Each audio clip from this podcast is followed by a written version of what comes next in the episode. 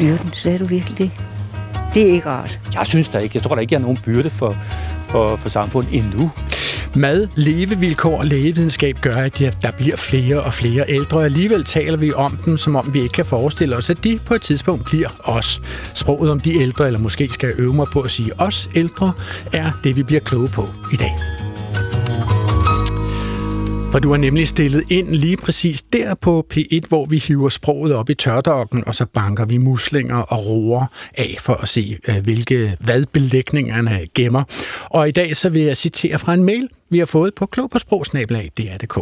Vedkommende skriver, vi opdeler vores aldre i baby, barn, ung, voksen, ældre og gammel, men øh, når vi alle sammen bliver meget ældre, end vi gjorde før, og forbliver raske, rørige og friskere længere end før, så er de betegnelser måske ikke helt så dækkende, som de har været. Også omkring 60'erne, der fortsat er eller måske ønsker at være aktiv på arbejdsmarkedet. Vi føler os hverken ældre eller gamle. Måske skal vi til at kalde os de unge ældre eller de ældre voksne. Og lytteren, som har mailet til os om det her, står nu lyslevende foran mig. Hun er øh, selvstændig konsulent og arbejder med scenekarriere, blandt andet gennem hendes hjemmeside Livet Efter 60.dk. Hun hedder Lis Petersen, og velkommen til Klog på Sprog, Lis Petersen. Tak skal du have. Hvad synes du, der er galt, Lis, med den måde, vi taler om enten os eller de ældre i vores samfund? Jeg synes, der er det galt, at det er en masse betegnelse, der er blevet tørret ud over folk fra 50 og så op til, det ved jeg ikke, 90 eller sådan noget. Så det er 40 år, det skal dække. Og hvor forskellige mener du, at, at denne befolkningsgruppe er? Meget forskellige. Jeg tror også, vi bliver endnu mere forskellige i den kommende periode, end vi har været tidligere. Så det problem er sådan set kun stigende? Ja, det tror jeg. Okay. Min anden gæst har Lis Petersen, uh, Petersen selv foreslået, for han er nemlig en af dem, som har skrevet opslaget om aldring i den store danske nationalencyklopædi. Han er aldringsforsker, han er også doktor med og seniorkonsulent og forfatter. Henning Kirk, velkommen til dig, Henning. Tak.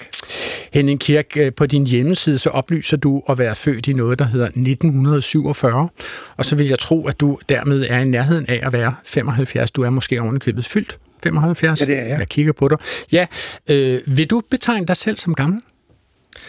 Hvis, det, hvis man tager den oprindelige betydning af, af det keltiske, så betyder det jo vinter. Og det vil sige, at jeg har klaret mange vintre. Ja. og det har jeg ikke noget imod at blive omtalt som. Ja. Fordi det er jo en hedersbetegnelse at have klaret mange vintre. Ja, det ved jeg ikke, om det er. Altså, der er vel ikke noget selvstændigt betydningsbærende i at sige, at man har klaret mange vintre. Altså, Altså det, det er der sten, som også har gjort, og visse, visse træsorter. ja, det er, det er rigtigt. Men jeg har ikke noget imod betegnelsen. Okay, så vi må, vi må gerne kalde dig Henning Kirk, 75 år, gammel. Ja, eller okay. en gammel rev, eller hvad man nu vil sige. Okay, men så lægger du, når du så siger rev, så lægger du noget andet ind over det ja, gamle. Det, altså, du kvalificerer ordet gammel. Og det er jo det, man kan med sproget. Ja. ja. Og foretrækker du at sige rev end bare gammel? Altså, øh, for at sige det på en anden måde, stopper du op, hvis jeg siger, du er gammel, Henning? Nej, jeg stopper ikke op, for jeg er gammel i går jo. så lægger du i går til, som, ja, hvad betyder i går så i det sammenhæng? Det vil sige, at man har været længe på den lokalitet, det ja. drejer sig om. Ja, og dermed accentuerer du øh, erfaring, lyder det for mig. Ja. Ja, okay. Altså, øh, min øh, sidste gæst er her for at sørge for at holde vores hammer helt øh, tæt på det sproglige skibsskrog, så vi får banket al rusten af. Hun er seniorforsker ved Dansk Sprognævn. Også velkommen til dig, Eva Skafte Jensen. Mange tak. Eva, øh, øh, du har jo været med i det her program Klog på Sprog, altså faktisk lige fra første gang, at vi satte stilaser op omkring det her skibsskrog af sprog. Ikke? Øh, det gjorde vi for fem år siden, så vidt jeg husker. Øh, og i al den tid, så mener jeg, at jeg har præsenteret dig som seniorforsker. Kan det passe? Det er fuldstændig rigtigt. Ja. I al den tid har jeg været seniorforsker. Og, ja. og hvordan har du det med klangen af ordet seniorforsker ved Dansk Sprognævn? Det passer mig noget så glimrende. Seniorforsker er jo en, en, en øh, akademisk titel eller en, en erhvervsbetegnelse, som betyder, at jeg har været igennem en øh, faglig bedømmelse for at kunne kvalificere mig til at blive seniorforsker. Så det er ikke hvem som helst, som Nej. kan kalde det bare. Det er, så seniorforsker, det her er nyt for mig ja. her efter fem år, at det, at det er ikke bare en betegnelse af din alder, det er sådan Nej. set en kvalificering af dit akademiske niveau. Ja, det er det. Jeg har været igennem en meget omhyggelig bedømmelse. Okay. Altså, øh, så vil jeg så spørge dig, øh, altså, hvis man var lidt gammeldags, så ville man sige, at man spørger aldrig en kvinde om hendes alder. Men jeg gør jo alt, hvad jeg kan Ja. for øh, at, at sprælle mig ud af det gammeldags ja. Ry, som jeg uberettiget har for nogle. Så jeg stiller dig nu spørgsmålet, hvor gammel er du egentlig, Eva? Jeg er 56 og lægger aldrig skjul på, hvor gammel jeg er. Okay. Og har, hvordan har du det med, at jeg tilspørger dig om din alder? Jeg synes det, øh, jeg, altså jeg ville måske undre mig, hvis vi mødtes tilfældigt i supermarkedet, jeg aldrig havde mødt dig før, og du spurgte, hvor gammel jeg var. Men øh, når folk spørger en, hvor gammel man er, så er det jo typisk relevant i en eller anden sammenhæng, for eksempel ja. i det her program. Ja, ja. ja. Så du synes, det er nogenlunde i orden. Absolut. Hvor gammel er du, Lis? Jeg er 59. 59. Og hvordan har du det med, at jeg spørger dig om det? Det må du gerne. Er det, fordi du optræder i dette program i dag, eller vil du kunne acceptere, at jeg gjorde det i det før omtalte supermarked? Det kunne godt være. Jeg synes, du var lidt underlig, men det ville være fint med mig. Men markedsfører du din alder? Altså fortæller du glad og gerne omkring dig, at nu er jeg jo fyldt 59? Ja, altså jeg har jo lavet websitet Et liv efter 60, fordi jeg håber, at der er et sådan, Ja. og det kan man jo nogle gange blive i tvivl om. Ja, godt. Mit navn er Adrian Hughes, og jeg er jo øh, født i noget, der hedder 1962, og derfor kan jeg melde mig under fanerne som statsautoriseret boomer. Så jeg er sådan en slags fredløs for enhver, som vil udskamme mig som snart mere end 60-årig, eller faktisk i talende stund mere end 60-årig. Jeg er nemlig nu 61 for ganske få dage siden. Og med den der alderstigende stemme vil jeg sige velkommen til Klog på Sprog. Nu skal jeg så oplyse jer om, at jeg har i meget lang tid været fastansat i DR. Det er jeg ikke længere, jeg er freelancer, men for fem år siden, da jeg var 55, så fik jeg en mail, hvor det fremgik, at jeg havde en overenskomstrettighed, som var, at jeg fik en senior uge, altså en ekstra uges ferie om året, fordi jeg var fyldt 55. Og det må jeg sige, det, det ramte mig simpelthen som en mursten i ansigtet. Jeg havde ikke forestillet mig, at nogen ville omtale mig som 55-årig som senior. Øh, Hvordan synes du, Lis Peterson, hvordan virker ordet senior på dig? Jamen, jeg synes, det er et af de ord, der måske virker lidt bedre end for eksempel ældre. Hvordan Øh. kan det være? Ja, jeg tror måske, vi har vendet os lidt til det. Øh, Men jeg synes også, der er det problem, som, som Eva jo også repræsenterer, at det kan være en del af en arbejdsmæssig titel. Og nu ved jeg ikke, hvor ung eller gammel man skal være for at blive seniorforsker, men nogle steder i det private, der kan man være sådan senior product manager, når mm-hmm. man er 28. Og hvad, er derfor er det lidt med, forvirrende. Ikke? og, og hvad er der galt med selve ordet ældre? Jamen, der er jo det galt, at det er blevet vandrygtet i så mange år, fordi det er blevet tværet ud over en Siger stor du, at befolkning. de er blevet vandrygtet, eller at ordet er blevet det? Ja, desværre tror jeg begge dele, men jeg synes, ordet er blevet det, fordi det handler faktisk rigtig meget om folk, der er svækket Ja. eller syge. Henning Kirk, hvordan har du det med ordet ældre? Jeg har det problem, at, at det er blevet til en kategori. Det vil Ja. sige, at man har udskilt ældre voksne fra resten af voksenbefolkningen. Sådan så man skal have indtrykket af, at når man bliver ældre, så får man samme behov Ja. inden for gruppen. Og hvad er det for nogle behov, man mener, at nu siger jeg så ordet ældre? Øh, Hvad er det for nogle Ja, hvis man for eksempel øh, kigger tilbage til, til valgkampen for nylig, så var det jo nærmest som om, man skulle have hjemmehjælp, eller man var på vej til plejehjem, hvis man var ældre. Ja, Der skulle være varme hænder til de ældre. ja. Og, altså, øh, og for lige at tage den, så vi, så vi alle sammen ved øh, nogenlunde på hvilken side af manuskriptet vi står. Altså, hvor mange af de ældre kommer egentlig på plejehjem? Altså, øh, af, af be- befolkningsgruppen efter folkepensionen, som vist er for de flestes vedkommende lige akkurat i øjeblikket, hvis nok er 67. Øh, altså, hvor, hvor, hvor, hvor stor en procentdel af den del af befolkningen ender på et plejehjem? Hvor mange der ender på et plejehjem, øh, er det, måske det er alle- sådan et matematisk begreb, Ja. ja. men, øh, men der er cirka 3 procent af folkepensionisterne i Danmark, som bor på et plejehjem. Så når vi taler om ældre på plejehjem, så er det faktisk en ufattelig lille gruppe. Det er en meget lille gruppe, Det er absolut undtagelsen. Men den, den fylder meget, og det er selvfølgelig også vigtigt, at vi, vi øh, gør noget professionelt over for den gruppe, der er svækket og er på plejehjem. Men vi skal jo ikke glemme de der 97 procent, som ikke er på plejehjem. Og hvordan kan vi, så- kan vi så tale om dem? Altså nu ved jeg ikke, inkluderer du, inkluderer du mig som nu 61-årig? Er, er, jeg, er, er jeg med blandt dem, som vi i øjeblikket sådan randomly omtaler som ældre? Nej, i Danmarks Statistik, der er det vist 65, man mest bruger, men det okay. svinger sådan lidt. Hvor jeg er om fire år. Så er Ja. jeg ældre. Ja. ja, det vil jeg faktisk jeg gerne lige med det samme have ført til protokol, så det vil jeg meget gerne have Men det er klart, at de fleste, der kommer på plejehjem, de er over 80 år. Ja, okay. Men det er stadigvæk øh, 10 procent, kun 10 procent af dem, som er på plejehjem, med dem over 80. Ja, altså nu er der jo, altså, det er jo sådan lidt spørgsmål, hvor meget af den her opfattelse og de betegnelser om ældre, som, som stemmer overens med, med virkeligheden. Og vi har kigget lidt i Danmarks statistik øh, her til formiddag. Den forventede levetid er steget stødt fra år 1900. Altså dengang så kunne man håbe på at blive 50 år gammel sådan i gennemsnit, og hvorimod øh, levetiden i dag her 122 år efter, så er den øh, og lyt godt efter, godt og vel 81 år, altså 81,5 år er gennemsnitsalderen i, i talende stund, og den er jo naturligvis stigende. Altså den her opfattelse af at, at, at tale om folk som ældre, er, det i virkeligheden en 122-årig sprogbrug, vi er ude i, Eva Skafte Jensen, eller hvad vil du tro om det? Jeg vil ikke sige, at det er det, der er tale om. Det er snarere et forsøg på at fjerne ordet gammel og erstatte det mm. med et andet, som man så har ment var, var mindre farligt. Og hvordan kan det være? Altså, hvor, hvor, hvorfor sondrer vi mellem ordet gammel og ældre? Formodentlig fordi ordet gammel øh, og, og det at være gammel i gennem 50 år har været berygtet som noget, man ikke ønskede sig. Ja. Altså det, hele markedsføring, hele det kommercielle øh, billede er målrettet ungdommen og unge. Øh, og det gælder tv-programmer, og det gælder tøj, og det gælder musik, og det gælder alt muligt. De, det er de unge, man skal have fat i, for det er dem, der er pengestærke, og det er dem, man regner med har fremtiden for sig. Og det er sådan ja. i grove træk et skifte, som er sket omkring 1945, øh, altså øh, to ja, år før efter krigen. Ja, så, så, så, så, er der... Øhm, ja, de, de, de kommercielle ja, interesser ja, begyndte at rette sig mod ja, unge. Ja. Vil, vil du sige, er det det, der er forklaring ja. på, at vi synes, Henning Kirk, at ordet gammel er no-go? Ja, formentlig. Men, men jeg kan ikke forstå overgangen til ældre, fordi ældre var jo oprindeligt et tillægsord, nu er det blevet en navneord. Ja.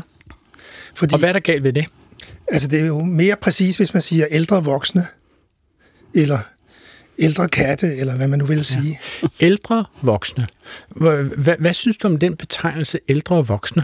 Øh, vil det være en måde at omtale øh, ældre på? Øh, det ville man selvfølgelig kunne gøre. Jeg har lidt andet problem med med ordet ældre, som er beslægtet med Hennings, og det er, at for mig er ældre noget, der er relativt. Altså, jeg er ældre end mine tre små søskende. Til gengæld er min store søster ældre end mig. Ja. Og øh, jeg har simpelthen svært ved at bruge ordet ældre i absolut forstand. Altså det der med, at det ikke er noget, der er i relation til noget andet. Nej. Altså, hvis man, hvis man tidligere opfattede en 50-årig en som, som gammel, fordi øh, vedkommende sådan set havde nået skældsmål og alder, tror jeg faktisk nok, det hedder, øh, øh, så kan man sige, at i dag er jo problemet, hvis man er 50 år, så har man jo 30 år for, foran sig i heldigste fald, ja. eller nogenlunde deromkring. Ikke? Og, og øh, den her forskel kan man jo forvisse sig om, hvis man ser et afsnit af serien Mormor på mandejagt på DR-TV. Livet er meget mere forrygende efter de 50. Jeg vil jo våge at påstå, at det bliver bedre og bedre år for år. Man bliver mere og mere modig, mere og mere dristig, mere og mere nysgerrig. Altså, uh, Lise Petersen, kan du erklære dig enig i det, som, som jeg tror, øh, hun hedder Judith her, siger?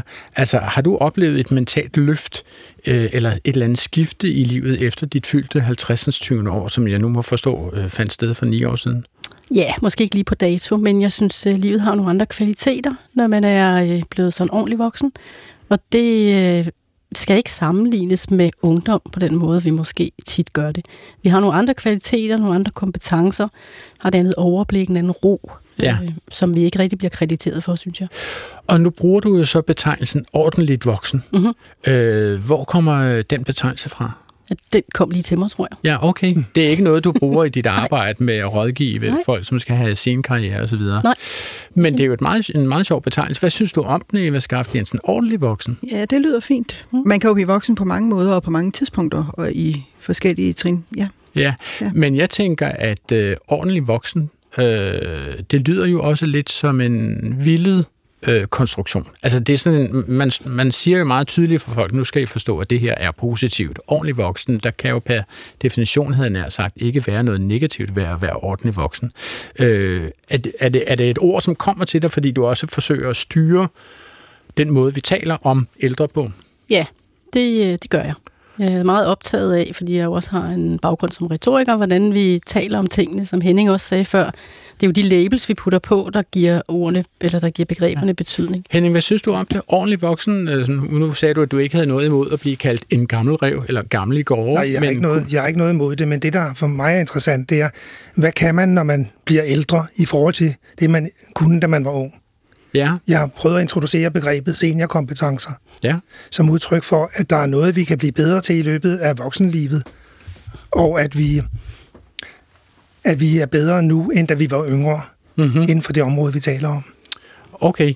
Hvil, hvilke ord vil du sige, at vi skulle bruge for at accentuere den forskel? Altså, øh, vil, du, vil du benytte dig af den her ordentligt voksen, eller er der andre ord, som du tænker, man kunne bringe i anvendelse, Henning?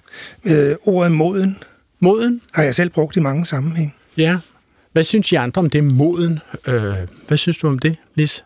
Jeg Moden. synes egentlig, moden er udmærket. Øh, nogle gange kan det sådan tendere lidt overmoden. Øh, det er selvfølgelig ikke så fedt.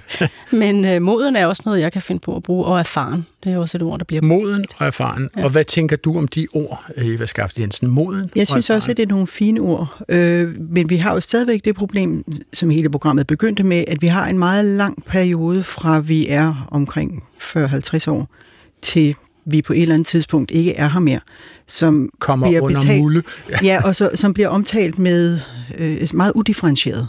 Altså, at det, der, er ikke, der, er ikke så meget, der er ikke så meget forskel på at tale om 60-årige, eller 70-årige, eller 80-årige, uanset om man bruger ældre, eller gammel, eller moden, eller... Ja. Altså, Mm. det, det er lidt stadigvæk det, rigtigt. samme problem. Jeg, ja. tænker, jeg tænker, at det her ord moden har den samme risiko, øh, som man på et tidspunkt havde man øh, noget, der hedder åndssvagforsorgen, og det gik over til at hedde alt muligt andet. Mm-hmm. Man havde noget, som hed Æberød Gård, så vidt ja. jeg husker, og så forsøgte man at, at, at pryde Æberød Gård med øh, rosengirlander, og så gik man over til at kalde Æberød Gård for Svaneparken. Men altså, der gik jo ikke særlig lang tid, før denne verdens stand-up-komikere godt kunne finde ud af at bruge Svaneparken som den nye nedsættende betegnelse. Og, og at, kunne man ikke forestille sig, at det samme kunne ske for ordet mod? Jo, det kunne man sagtens, og det er i virkeligheden, mener jeg, et grundlæggende problem, at vi åbenbart er så øh, bange for at blive gamle, eller at blive over 45. Altså, at der, øh, der simpelthen er en, en, en, en frygt forbundet med det, som vi ikke har lyst til at, at gå for tæt på. Mm-hmm. Okay. Lad os prøve at afgrænse, hvad alderdom er. Fordi nu har vi jo talt om, at det er en meget stor spand med et spejlæg på, vi sætter folk i, hvis de er fyldt 45 og frem til de dør som 100... Øh, 10-årige, eller hvor grænsen nu kommer til at gå. Altså, øh, Henning Kirk, hvornår vil du sige, at man træder ind i alderdommen? Der er ikke nogen bestemt grænse, men, men der var en belgisk statistiker, som i 1800 et eller andet definerede alderdommen start ved 60 år. Okay, Og det er hvorfor hængt, det? Det er hængt Altså- meget inden for forskningen. Ja. Det var faktisk en fejllæsning af hans egne kurver, dødelighedskurver. Okay. Men det fik stor betydning, fordi alle bagefter, ikke mindst inden for lægeverdenen, citerede ham. Nå. De sagde, Så som nu også, har din belgiske forsker lige mur og nagelfast placeret mig i alderdommen. Tusind tak, ja. Siger jeg bare. Men er jeg øh, som nu 61-årig trådt ind i alderdommen, eller hvad vil du sige til det, Henning? Jamen, det kommer an på, hvad man bruger ordet alderdommen til, fordi hvis det er pensionsudbetaling, Ja, så skal du være noget ældre endnu, ikke? ja det skal jeg, med mindre jeg er på efterløn, og det er så ikke. Så jeg ved ikke, hvilken, hvilken betydning det har. Men hvordan, hvordan bruger du ordet alderdom? Du er jo aldringsforsker. Du må jo møde det her ord se- 16 gange om dagen. Nej, men jeg bruger ikke ordet alderdom så meget, fordi det er et statisk fænomen. Som gerontolog, så er jeg mere interesseret i det dynamiske. Det er, Ja. at vi bliver ældre. Det vil sige, at vi undergår nogle forandringer Ja. på godt og ondt. Så hvordan vil du definere de forandringer, som øh, de af os, der bliver ældre, undergår? Altså, for det, hvis vi tager det negative først, vi bliver dårligere til at huske navne. Okay? Og der plejer jeg at sige, at det er helt normalt, og det bliver værre. Tusind tak for det, Henning. Ja. og, og, og det skal jeg ikke tale længere om, men det er jo bare et udtryk for, at, at navne svæver frit i vores hjerne, indtil de får en historie, Nå. der binder dem op, så vi kan huske det. Så ved Henning Kirk, så kan jeg meget bedre forstå, hvorfor jeg har fået den vane, at jeg simpelthen på alle de manuskriptark, jeg har foran mig, står alle jeres navne. Selv Eva Skaft Jensen, som er fast installeret i det her studie. Alle navne står her på mit papir. Det er simpelthen, fordi jeg er panisk angst for at glemme jeres navne, men det er åbenbart den funktion af, at jeg har været øh, alderdomstruet fra mit 30. år frem, eller deromkring. Ja, hjernen skal jo blive mere og mere effektiv med årene, og det vil sige, at den skræller ting væk, som er unødvendige. Okay. Og sådan et ligegyldigt navn, som i virkeligheden er... Nej, du er altså ikke ligegyldigt for mig. det vil sige ikke Nej, men, men hvis man møder et menneske sådan pærefærd, så er ja. navnet i sig selv jo bare noget volapyk, indtil det får en historie, en fortælling, som kan kvalificere det. Okay. Eva Skaft Jensen, altså du siger jo, at, at, at du, du har det godt med øh, den alder, du har. Du har det godt med at blive kaldt seniorforsker. Øh, øh, har du nogensinde løjet om din alder? Nej, det har jeg ikke, men jeg kender folk, der har. Okay. Øhm, da jeg var ganske ung, 19 år, og ikke lige flyttet hjemmefra, men alligevel, så boede jeg en overgang hos en dame, som år efter år blev 29. Du må gyde. Hvor længe I, fortsatte hun med det? Ja, det ved jeg ikke, for jeg har ikke kontakt med hende mere. Men, øh, men, men i al den tid, du boede ja, hos hende? Ja, og også i årene efter. Altså, jeg, jeg, jeg, jeg mødtes med hende stadigvæk efter. Og, og som sagt, år efter år blev hun 29. Jeg har ikke helt klart for mig, hvor gammel hun egentlig var. Men mit gæt er, at hun nok var midt i 30'erne på det tidspunkt, da jeg mødte hende første gang. Har du, har du øh, erfaring med det her, Lis Petersen, at folk simpelthen lyver om deres alder, altså måske ved et jobinterview mm. eller sådan noget? Ja, det har jeg. jeg har, øh, nu har vi jo heldigvis øh, grundet et borgerforslag sidste år, at det blevet øh, forbudt at spørge til folks alder, når man rekrutterer. Men før det, der, øh, der kender jeg nogen, øh, hvis finger smuttede øh, på årstalsrullemenuen, når de skulle skrive, hvor gamle de var, fordi han var nemlig 63, ham jeg husker her. Og så smuttede den bare lige, så han kom til at være 53. Fordi han havde sendt utallige ansøgninger uden at komme til samtale, så tænkte han nu lige prøve det trick der. Og virkede det så? Det gjorde det ikke lige, men det er ikke til at sige, om det var det. Nej, okay. Så, men, men, men hvor, meget, altså, hvor meget kan man lyve sig ældre eller yngre? Altså, hvor, er, der, er, der, er der et spænd for, hvornår det er fuldstændig urealistisk? Går det med fem år, men går det ikke med ti år, eller hvad? Ja, jeg tror, det kommer meget an på, hvordan man ser ud, og hvordan man gebærder sig. Mm. Jeg tror ikke, der er nogen, der lyver bevidst til en jobsamtale. Men, men det her har du jo erfaringer med gennem dit øh, seniorkarriere øh, rådgivningsforløb, ikke? Mm. Hvor du fortæller andre om det, eller rådgiver andre om det. Mm. Er, er der mange, som føler sig diskrimineret på grund af deres alder på arbejdsmarkedet? Ja, det er der. Hvordan giver øh, det så udtryk?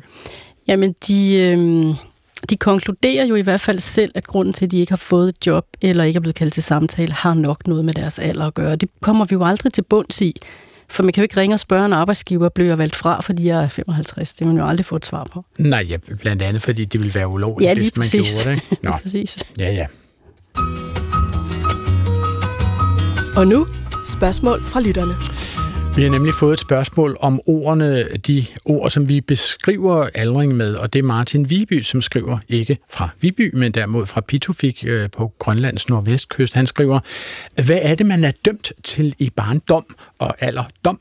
Øh, hvor kommer begrebet dom ind i disse her ord? Er det, fordi man i livets yderligheder ikke bidrager med noget videre til fællesskabet?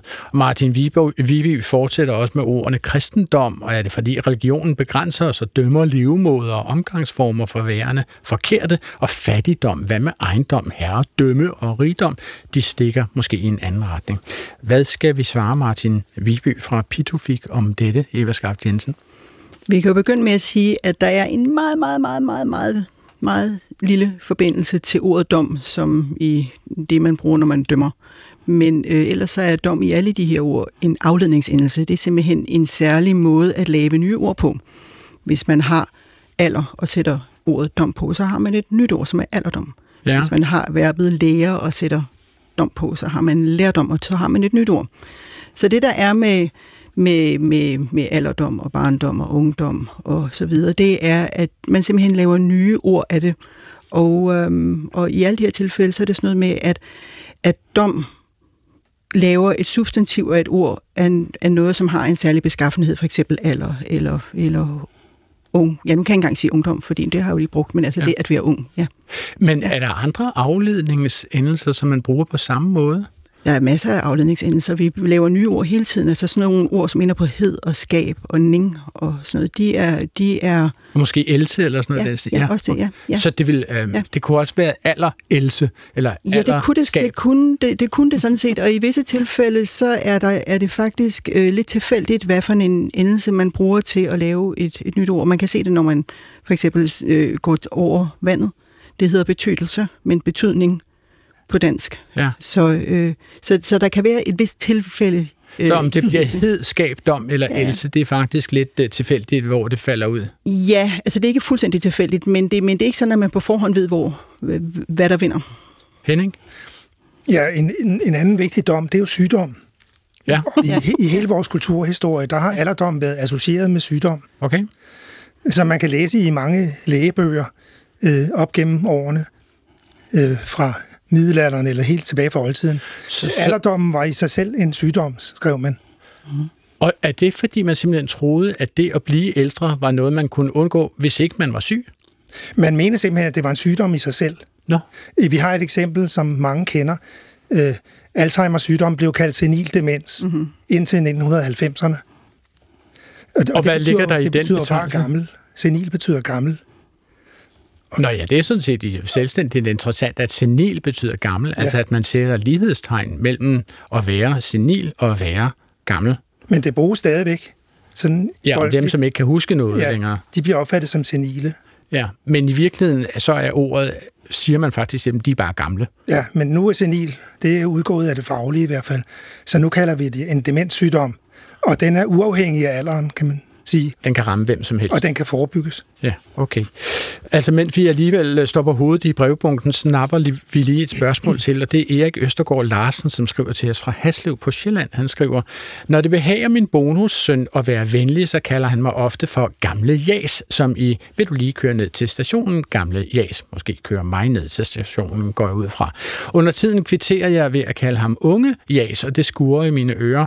Og derfor har jeg øh, en hypotese om, at en jas kan være en, kor- et kort ord for en skikkelig mandsperson, som er noget til års.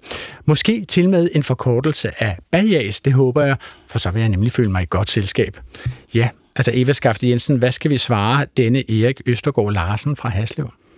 Vi kan desværre ikke give ham den glæde at være i slægtskab med øh, Bajas, fordi det har, det har ikke noget med sagen at gøre.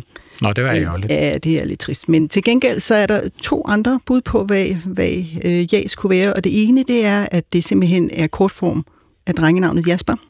Nå. Øhm, og det andet, det er lidt sjovere, fordi det øh, er nemlig noget, som det er noget, hvor man har nogle ord i visse dialekter, især i det sydfynske øhav, hvor, øh, hvor jas eller jas kan betyde sådan noget vrøvl. Nå. Øh, og, sådan noget, og, og det kan også betyde et vrøvlehoved.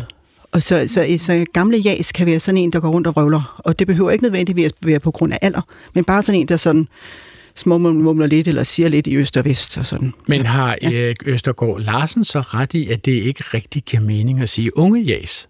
Ja, det kan man godt sige. Øh, nej, jeg kan nu godt komme i tanke om nogle unge mennesker, der kan gå rundt, gå rundt og småvrøvle lidt. Og, og unge mennesker kan jo sådan set også være... Øh, Vrøvlehoveder. Ja, vrøvlehoveder, men også have kortformen jas af drengenavnet Jasper. Altså, øh, jeg slog også det her op i går ja. Ja. i den danske ordbog, og i forklaringen står der, at jas bruges i venskabelig eller jovial tiltale, især til en mand, Ja. øh, og at synonymer foreslås gamle ven. Så det lyder jo lidt som om, Ja, at man synes, at gamle og jas hører sammen. Det Eller lyder hvad? meget sådan, ja. Okay. Jeg tror, vi lader den ligge der. Du kan sende dit spørgsmål til klog på sprog du lytter til Klog på Sprog, som i dag beskæftiger sig med det sprog, vi har om alderdom og det at blive gammel. Og mine gæster er Eva Skaft Jensen, seniorforsker ved det danske øh, sprognævn. Ved sprognævnet hedder det bare. Og Lis Petersen, som er selvstændig senior, eller sin karrierekonsulent. Og Henning Kirk, som er aldringsforsker og doktor med.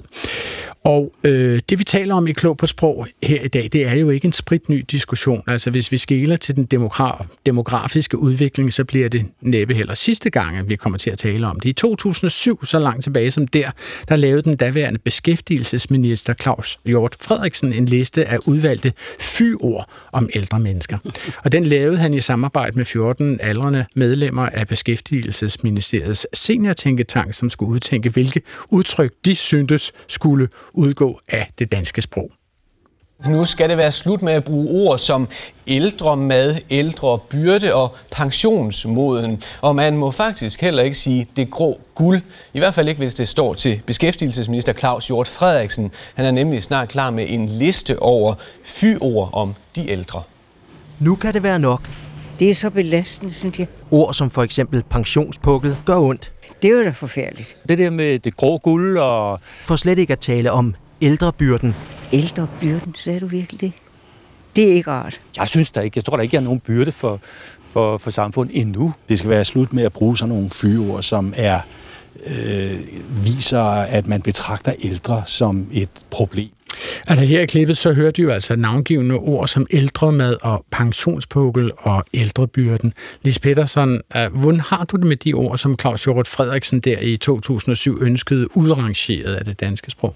Jamen, det synes jeg var en glimrende idé. Jeg er bare ikke helt sikker på, at sådan noget kan lade sig gøre på helt- den måde. Vi er ikke noget helt i mål med det. Nej, det synes jeg ikke, vi er. Øh, men men øh, hvad synes du, man kan gøre for at komme i mål med det? Altså, hvordan kan man... Der, der er vel mange, som forstår disse her ord, kan man sige. Ja, men det er jo kun fordi, de ikke bliver modsagt. Altså hvis man snakker om ældre mad, nu har vi jo fået sådan en dårlig vane med at skrive øh, mange ord i to ord, så nu bliver det til ældre mad, hvad Ej, det muligvis også var. Forhåbentlig ikke. så har det stået meget længe i min Så er det stået længe. Ja. Nej, men vi må jo hele tiden protestere forskellige steder over de her udtryk. Henning Kirk, hvordan har du det med ordet ældrebyrde? Jamen, det er vist allerede blevet udfaset. Det mener du? Men jeg har det svært med sådan ord som ældrepleje, som politikerne bruger hele tiden. Fordi det siger jo nærmest, at man skal have pleje, når man bliver ældre. Mm. Og der er ingen, der får pleje, fordi de er ældre. Der er ingen, der kommer på plejehjem, fordi de er ældre. Man får pleje og omsorgsbehov, hvis man er syg og har sygdomsfølger, altså er blevet handicappet. Ja. Er svagt gående eller svagt Men det, det er blevet sådan en kliché, som politikerne bruger uden at tænke over det. At ældrepleje er et urimeligt ord. Så det, du siger, er, at man sætter simpelthen lighedstegn ved ældre og syg? Ja, Mm. Ja, og, okay. og det har man gjort lige siden antikken. Men, hvad, men ja, så er, sagt, så er politikerne vel altså meget lovligt undskyld, fordi vi har gjort det i 2.500 år. Eller Jo, sådan vi noget, burde jo som- komme længere. Men, men Nå. der skete noget omkring 70'erne, altså for 50 år siden, og måske specielt 80'erne, fordi der, der opstod jo ældresagen, Ja, og der kom ældreråd. Og det vil sige, der kom politisk fokus på ældre. Der var en, også en ældrekommission.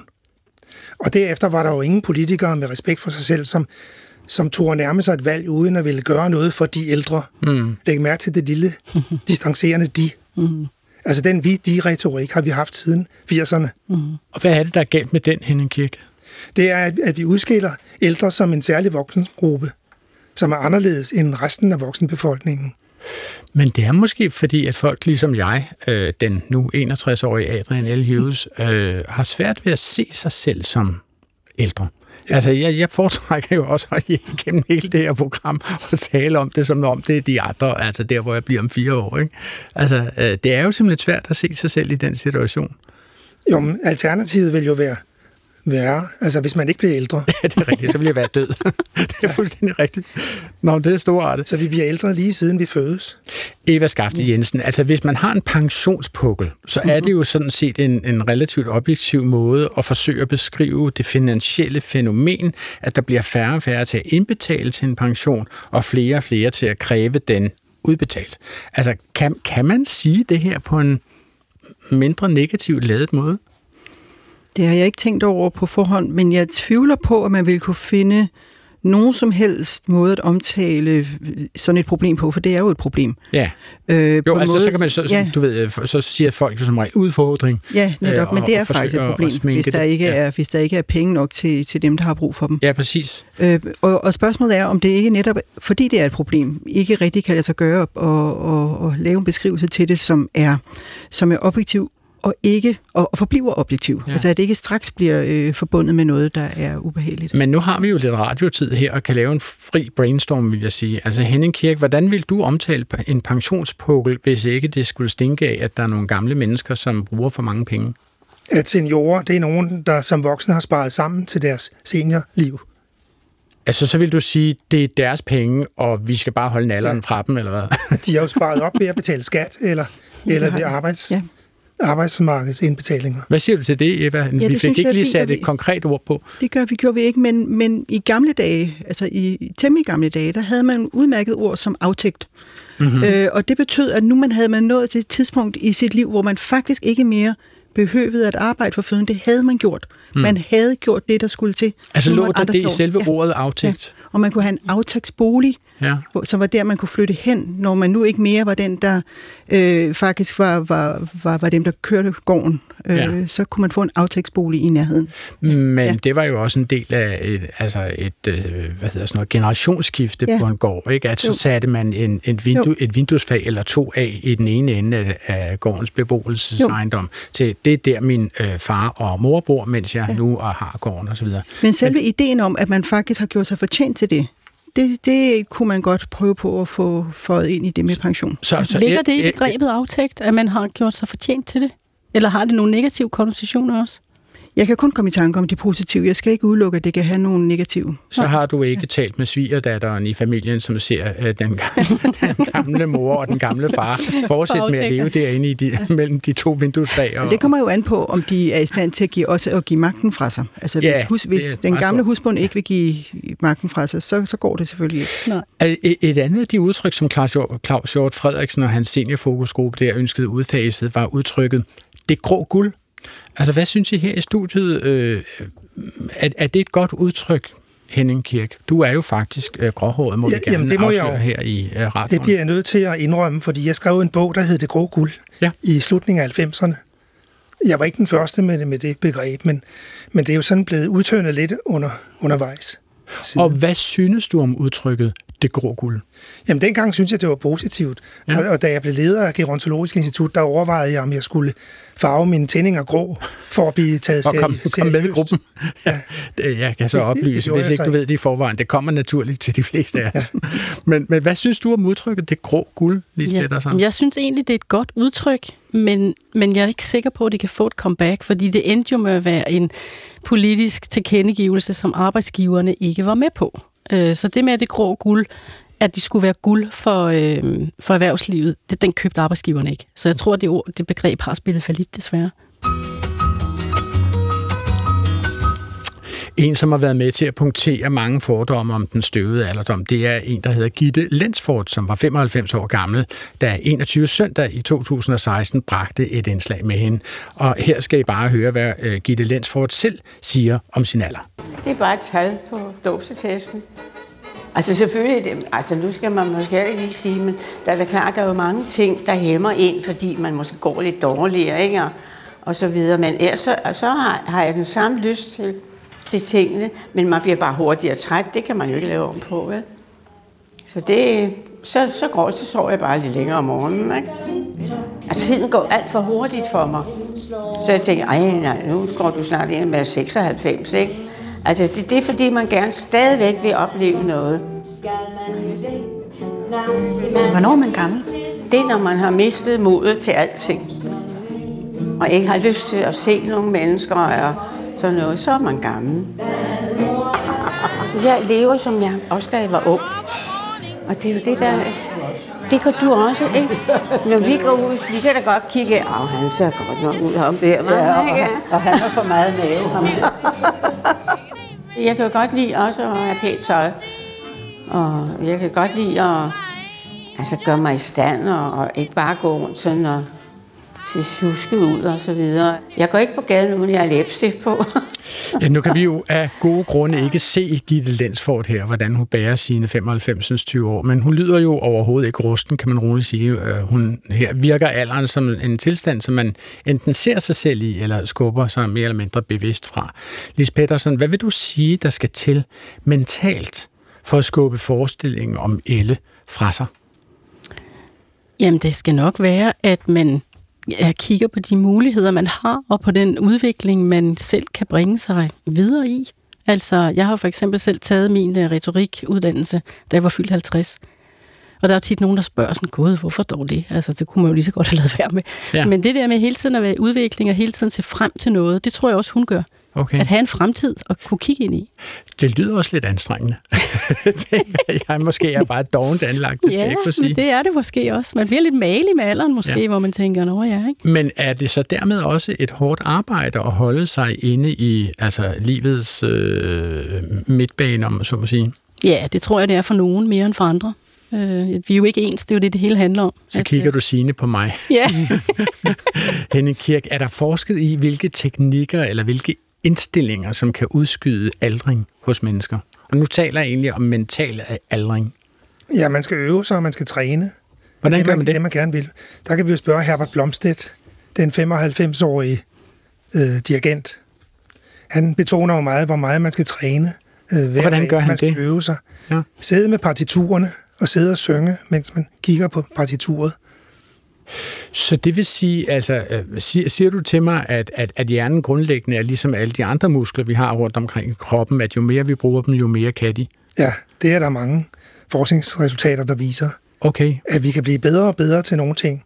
Sprogligt, musikalsk. Fysisk kan vi også blive bedre inden for visse grænser, men, men det kræver lidt arbejde. Vi kan for eksempel ø- træne vores balanceevne ved at børste tænder på et ben. Nå. Og sådan nogle tricks. Ikke? Der er masser, man kan gøre for... Altså, nu er jeg bare nødt til at sige, at mine ben har ikke tænder, så jeg ønsker ikke at børste tænderne på dem. Nej, men det er meget enkelt. Man, man kan tage overmunden på højre fod, okay. og undermunden på venstre fod. Ja, det bliver et mærkeligt og mærkeligt krop, du får frem med, men det er altså godt. Men, men det du siger, at man træner simpelthen sin balance ved at stå på et ben, øh, først Ja. ene og så på det andet. Og så nævnte du jo tidligere det her med, med navne, at øh, navne glider langsomt længere og længere ud af hovedet, øh, eller længere og længere ud af hukommelsen. Henning, Kirk.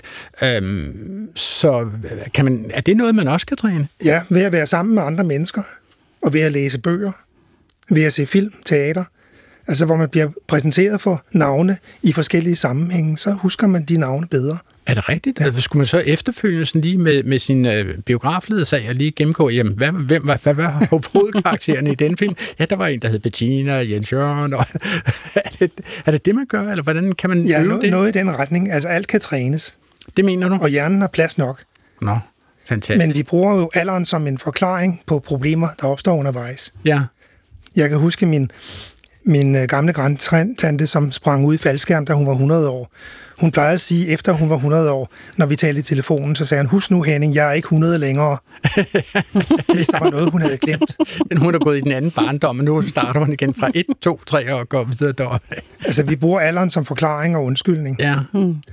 Altså, på redaktionen så har vi jo modet os med at tage en ret øh, overvejende uvidenskabelig prøve på vores biologiske alder, som det hedder, ved at udfylde et schema på alt for damernes hjemmeside. Og så svarer man på, hvad man spiser af kød og fisk og grøntsager og kosttilskud, og hvor meget fysisk aktivitet man udsætter sin krop for. Og øh, den her lidt uvidenskabelige undersøgelse lagde 15 år til min øh, fysiske alder, så jeg nu åbenbart, I står og kigger på en krop, der er, må jeg forstå, 76 år gammel. Altså, har, har videnskaben bedre råd, end at spise broccoli og, og træne dagligt, Henning? Ja, det, det er at gå til nogle ting, som styrker hjernen, være sammen med andre mennesker, træne. Hvis man, hvis man kan sprog, så hold det ved lige. Hvis man kan spille et musikinstrument, så bliv ved med at spille det. Okay. Altså, nu, altså diskussionen om det her bliver jo vanskeligt gjort af, at, at, at alle arbejdsmarkedsmæssige reformer retter sig jo mod at fastholde arbejdsstyrken længere ved deres respektive indkomstskabende beskæftigelser. Ikke? Altså samtidig med, at de ældste medarbejdere altid er de første, som ryger ud ved en nedskæring. Altså, hvordan, hvordan kan man tale positivt, Lisbeth Petersen, om rutine for eksempel, uden at kalde medarbejderne for erfaringsbelastede, som det er faktisk et ord, man har brugt på et tidspunkt her i det her. Okay, og det er faktisk nyt for mig, at man skulle være belastet af erfaring. Jo, altså så er man jo ikke så omstillingsparat, hvis man øh, har alt for meget erfaring. Altså, Nå, så, så, så hænger man okay. fast i gamle Ja, rutiner, er kan det man der, sige. det er lidt det. en men det er den negative definition ja. af det. Men hvordan Ja. kan man tale det op? Hvordan kan man tale altså, rutine positivt op? Jamen, jeg er jo meget begejstret for, øh, for Hennings øh, begreb om seniorkompetencer. Øh, det kan jo være noget lidt andet end erfaring, men det at fokusere på, hvad vi faktisk er gode til, øh, når vi bliver ældre. Og så synes jeg også, det er vigtigt at sige, at os, der er ældre, eller hvad vi nu er, vi skal også lige huske at dosere vores erfaring, fordi nogle gange kan den bruges til noget, og nogle gange kan den faktisk ikke. Ja. Jeg kan så oplyse, at jeg er faktisk øh, ældre end samtlige det her programs øh, programmedarbejdere til sammen. okay. Det er virkelig hårdt. Og derfor er det virkelig svært for mig ikke at komme til at forklare dem, hvor David køber øllet. Ikke? Ja. Blandt andet forstår de ikke udtrykket, hvor David køber øllet. Og sådan er det hele vejen igennem. Det er rigtigt. Men altså prøv at høre, lejlighedsvis så får man jo eksempler på, at erfaring og rutine kan være meget nyttige. For eksempel da den knap 60-årige luftkaptajn Chesley Sullenberger øh, fik bragt en Airbus A320 og dens 155 passagerer og besætning uskat ned fra himlen. Det her skete engang i 2009. Der fløj han ind i en flok fugle lige efter han havde lettet fra LaGuardia Airport, og øh, begge flyets øh, jetmotorer, og flyet havde jo altså kun to, øh, blev larmet. Og her følger så optagelsen fra hans dialog med flyvelederen, hvor han roligt, men bestemt forklarer, at han har mistet motorkraften, og hans fly hedder, det skal vi lige vide, Cactus 1539, altså Cactus for C 1539, og han forklarer, at han må pejle mod formentlig og nødlande i floden, som hedder Hudson. Uh, this is uh, Cactus 1539. Hit birds through lost thrust and both engines returning back towards LaGuardia. Okay, uh, you need to return to LaGuardia. Turn left heading up uh, 220. Tower, stop your departures. Got emergency returning. Cactus 1529, which engines? He lost thrust in both engines, he said. Got it. Cactus 1529. We can get it for you, do you want to try to land 1013? We're unable. We may end up in the Hudson. All right, Cactus 1549. It's going to be left traffic to runway 31. Unable. Okay, what do you need to land? Do you want to try to go to Teterboro? Yes. Cactus 1529, turn right 280, you can land runway 1 at Teterboro. We can't do it. Okay, which runway would you like at Teterboro? We're going to be in the Hudson. I'm sorry, say again, Cactus?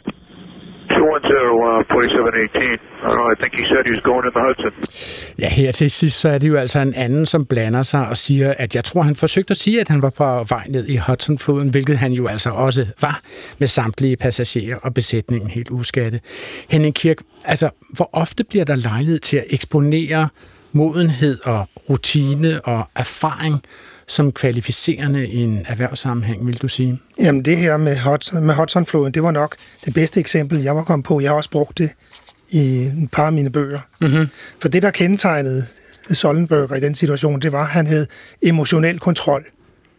Og det vil sige, at han brugte de få minutter, han havde i cockpittet. Ja, altså hele turen, tror jeg, var. 2 minutter og 15 sekunder. eller sådan og den brugte han optimalt. Altså, han kom ikke op i det røde felt. Det var der nogle af de yngre modeller, der gjorde i tårnene, Ja. som man kan høre. Ja. I. ja, han siger, uh, you will find me in the Hudson. Han siger unable, når de foreslår, at han skal dreje til højre ja. over til Peterborough Lufthavnen. Og tidligere har han også annonceret, at han lander i the Hudson. Regner med, at det er overvejende sandsynligt. Han, han beskriver også motortilstanden relativt øh, køligt, kan man sige. Ja. Så, så, så hvordan kan vi kigge på hans præstationer og overføre det til andre øh, knap 60-20-årige? Altså, det er jo et eksempel på, at erfaring kan være livsreddende. Ja. Lise Petersen, det, det er vel ret sjældent, at du sådan decideret kan markedsføre dine kandidater på, at deres erfaringer er livsreddende. Ja, det må jeg sige. Der skal man også passe på med lige og ikke sælge en vare, man ikke har. Men jeg synes, Jeg ønsker det... at arbejde ved denne, denne uh, affaldsstation, fordi mine erfaringer er livsreddende. Ja. Men jeg synes, det er Men super hvad kan man vigtigt. sige? Hvordan får man det sagt, tror du? Jamen, for det første, så synes jeg, man kan bruge begrebet seniorkompetencer. Det gør jeg selv, øh, og der er ikke ret mange, der kender det. Men seniorkompetencer rummer jo blandt andet overblik og ro øh, og mønstergenkendelse. Og det vil sige, at det er jo den erfaring, vi har. Vi har set nogle andre ting, der ligner, så vi kan regne ud, at så går det nok cirka sådan. Mm.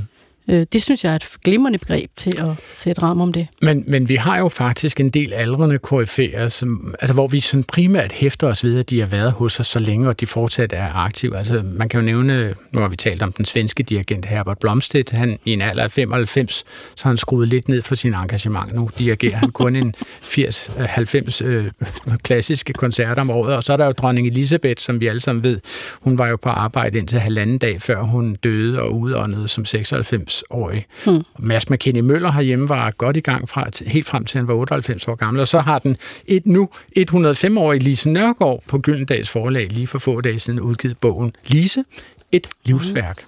Men altså, det er vel alt andet lige, Henning Kirk, fair nok at, at udtrykke en vis benovelse over, at sådan nogle mennesker holder sig i gang. Øh, altså, i nogle af dems tilfælde godt og vel 40 år efter deres pensionsalder. Jo, men der er det også vigtigt, at vi tænker på, hvad indgår i de erfaringskompetencer, de seniorkompetencer, helt præcis, sådan så vi kan, vi kan analysere dem, mm. og så bruge dem i praksis, for eksempel inden for, for karriereplanlægning. Hvad, hvad ligger der i begrebet erfaring? Hvad synes du om det udtryk, Eva Skaft Jensen? Øh, Jeg, jeg synes, det er rigtig fint, men jeg kom faktisk til at tænke på noget andet, og det er, at alle de folk, du nævnte der, det er jo folk, der, der har særlige typer karriere, særlige typer erhverv. Og hvis man for eksempel øh, går på pension som 65-årig, og måske går på pension til noget, som, som, som ikke er som det, man arbejder med, så kan det være rigtig, rigtig svært at finde ud af, hvad man så skal med de næste 5, 10, 20, 30 år sit liv. Altså fordi du være- siger, at ja. alle disse mennesker havde det til fælles, at de sådan set kunne fortsætte med det kunne deres de almindelige Mm. liv. Ja, jeg har absolut tænkt mig at fortsætte, til jeg ikke kan mere. Ja. Og det ligger i, det ligger i den type arbejde, jeg udfører. Okay. Mm. Ja. Det sidste, jeg lige vil nå at vende med jer, det er altså selve det, som man kunne kalde sorgen ved at blive ældre. Altså, øh, vi har jo brugt meget dagen i dag på at tale alderdommen op, men altså, øh, der er jo som regel det, ja, nu ved jeg jo ikke, der er jo ikke nogen af os, der ved, hvor gamle vi bliver, men altså, hvis vi for eksempel runder de 55, så er der en overvejende sandsynlighed for, at der er færre år foran os, end der var bag ved os. Ikke? Og det er jo i en eller anden grad en sorg. Bør man ikke også i tale sætte det, Henning Kirk? Jo, og det er også et, et øh, konkret problem. Og der har vi måske inden for gerontologien haft det sådan, at døden var en fiasko. Kan man Der gik den galt igen. Kattens, kattens, Så- kattens. Så vi, vi skal tage det alvorligt, at der er nogle negative aspekter. Ja. Men det, der er interessant at se på, det er vores tidsoplevelse. Altså det med, at tiden bliver mere komprimeret, men den kan også blive kvalitativt bedre ved, at vi for eksempel øh, ser tilbage med erindringerne og ser genoplever øh, fortiden på en måde, sådan så den er berigende. Men, men der tænker jeg jo, at øh, dengang jeg var 6 år gammel, når jeg, når jeg fyldte et år senere, 7 år, så var det en sjettedel af mit liv, jeg havde lagt til. Når jeg nu som øh, 60 år lige er fyldt 61, så er det jo altså været en 60. 20. del af mit liv, der bliver lagt til. Og det er, jo det, det er jo derfor, at jeg ikke opfatter det sidste år af mit liv som så betydningsfuldt som de foregående, øh, altså i stigende grad 60 år. Ikke? Og, det, og det er jo også sådan et, et blik på, at man også synes, at, at årene simpelthen kommer ramlende ind i ansigtet på en, som tænderne i en redekam, eller, eller træerne i en allé, som man raser forbi med 120 km i timen. Altså, hvad kan man stille op med den der øh, fortættede tidsoplevelse? Hmm. Jamen, jeg ved ikke helt, om jeg køber den der præmis med, at der skal være en sorg forbundet med alder. Og det er slet Det ikke fra, ikke. man er 55. Nej, det synes jeg ikke. Jeg synes... Ej, det var et tilfældigt tal, jeg lige slyngede men det er bare for at sige, nu ved vi jo ikke, hvor 85. gammel Lise Nørgaard bliver. Nej, det er men altså rigtigt. 110 ville være meget Jo, uden det for er Japan. rigtigt. Det er rigtigt, men jeg synes lige så godt, man kunne lægge en anden præmis, nemlig at hvert år bliver meget mere betydningsfuldt. Altså fordi vi jo kan se enden på en eller anden måde, ikke? Ja. Men, men der kan man jo sige, altså hvis man ser på, hvad ældresagen siger om det her, så øh, er mental sundhed for den ældre befolkning jo et alvorligt problem. Altså man kan slynge et par tal på bordet. Øh, 15 procent af danskere over 65 år lider af en depression. Øh, forekomsten af alvorlig depression er dobbelt så høj hos de 70-85-årige, som den er i resten af befolkningen som gennemsnit. Altså der er en højere prævalens af depression hos de ældre. Det skyldes vel ikke udelukkende den måde, vi taler om dem, skråstreg os. Eller hvad Nej. siger du til det, Lis? Nej, det, det tror jeg ikke, men jeg tænker måske Henning ved noget mere om lige det. Hvad vil du sige om det, øh, Henrik? Ja, altså alderen, alderen er jo ikke noget problem i sig selv, men hvis man får et problem, så kan alderen gøre problemet værre. Ja, okay. Så nu, du, synes stadigvæk, at vi skal fastholde, at vi sondrer mellem alderdom og sygdom. Ja. Det er simpelthen det, vi skal. Og det er ganske vanskeligt, ikke? fordi vi, sådan har det været i 2000 år. Det er svært at komme ud over.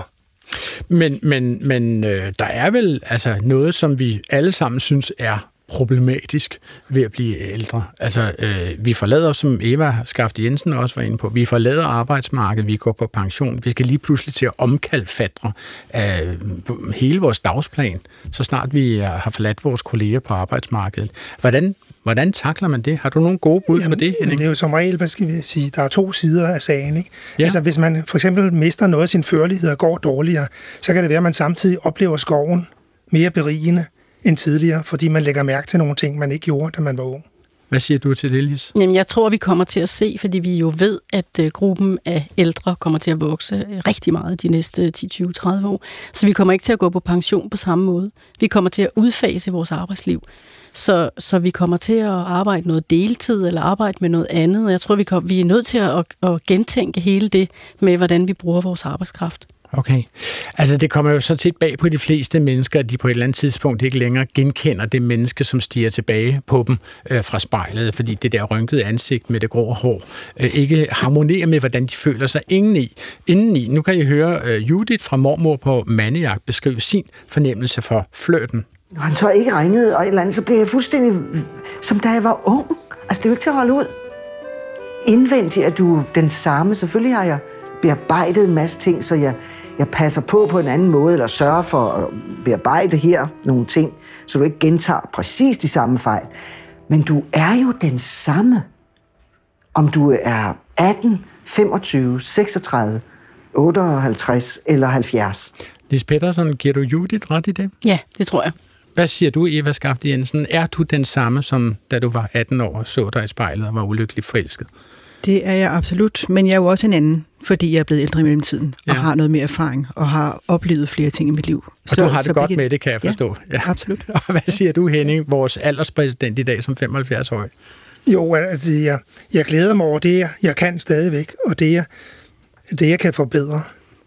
Så det, det vejer tungere, synes jeg. Og hvad stiller du op med det, jeg du ikke kan længere? Ikke at jeg vil gå i detaljer med det, men altså, hvad, hvad tænker du om de øh, faciliteter eller fakulteter, du har mistet? Ja, så, så øver jeg mig, men, men ellers så siger jeg pyt, måske. Okay. Og så lægger jeg vægt på det, der er vigtigt. Så du barberer dig simpelthen, du barberer dig ikke, det gør du muligvis, men du børster tænder på et ben. Ja. det er jeg glad for Og de første dage er de sværeste. Nå, det er godt. Altså, øh, derved nåede vi til vejs ende i denne times aldringsproces. Øh, vi er færdige med Klog på Sprog for i dag, og jeg takker mine gæster Eva Skaft Jensen, seniorforsker ved øh, Dansk Sprognævn, og Lis Pettersson, selvstændig senior, karrierekonsulent, og Henning Kirk, aldringsforsker og doktor med. Programmet her er tilrettelagt af den 23-årige Hector Brunhøj Husum og den 25-årige Svala Sigfusardottir, der også stod for teknikken, og programmet blev præsenteret af mig den for få dage siden 61-årige Adrian Hughes. Husk, at man altid kan sende kommentarer og sprogspørgsmål til os på klog på sprogsnabelag dr.dk. Hvem ved, måske bliver det jer, som bliver hovedperson i den næste udgave af Klog på Sprog på genhør næste fredag op til middagsradiovisen. Vi er mange, der har haft anbragte i åndssvage forsorgen i familien. Jane dykker ned i sin familiehistorie. Jeg skal jo have læst hans papirer. Et af hendes familiemedlemmer var anbragt på Livøanstalten sammen med mange andre såkaldte minusindivider. De åndssvage, de farlige, man skulle sørge for at få dem anbragt, sådan at de ikke formerede sig. Fra 29 kommer den første forsøgslov omkring frivillighed og det, sterilisation. Jeg bliver forarvet over, at man kan behandle andre mennesker på den måde. I min verden straffer man det, man kalder minusmennesker. Hør P1 Radiofortællingen. Et minusmenneske. Nu i DR Lyd. Nu kommer der et kvarters middagsradiovis og bagefter P1 Debat, som sender frem til 13.30. Klokken er blevet 12.